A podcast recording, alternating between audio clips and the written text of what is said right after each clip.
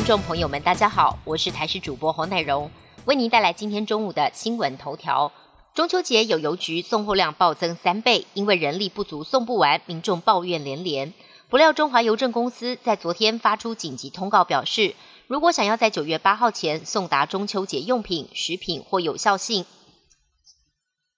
或有时效性的包裹邮件，最迟必须在九月六号交寄。不过，有邮务士表示，包裹早就堆积如山，有的邮局才清掉八月三十一号交寄的包裹，怎么可能在中秋节前清完所有包裹？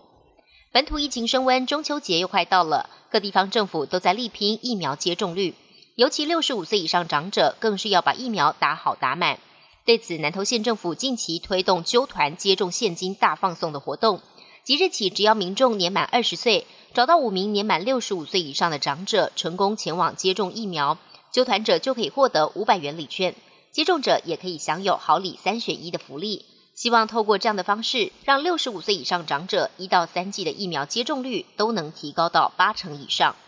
九月十二号起恢复实施美加、纽澳、欧洲以及邦交国国民入境免签证待遇，也开放自由行。旅游业者认为，这一波开放的国家并非主要来台的观光客源。挹注观光外汇有限，希望尽快恢复疫情前较大宗的日韩客来台免签。交通部观光局的统计，疫情前二零一九年来台旅客一千一百八十六万人次，占比最多依序为日韩、新南向分别占了三成，其次才是中国港澳两成，欧美旅客各两成。旅游业者批评，疫情指挥中心迟迟没有核定观光局的团体旅客操作指引，希望来台旅客初期先团进团出，以便落实防疫。现在又突然宣布开放美欧国家旅客来台自由行，是逻辑错乱。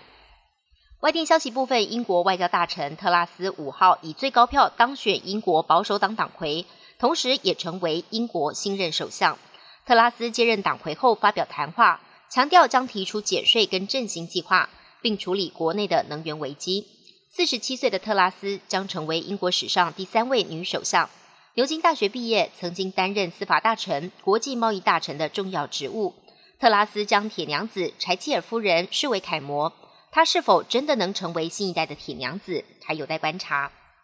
台风轩兰诺今天清晨登陆朝鲜半岛，带来惊人雨势。轩兰诺一小时降雨量超过七十毫米。南韩东南部的浦项市还传出车辆遭到灭顶，有民众深夜冒险跑到海边直播，结果遭遇大浪，整个人被冲到马路中央。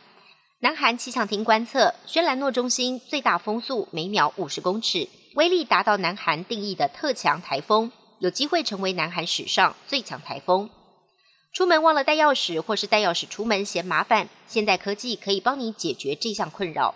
有人在皮下植入晶片，只要挥挥手，逼一下，家门车门就可以自动开启或上锁。美国密西根州有一位男子，左右手都植入晶片，只要挥挥手，很多事情都轻松搞定。周遭的亲朋好友形容他已经进化成生化人。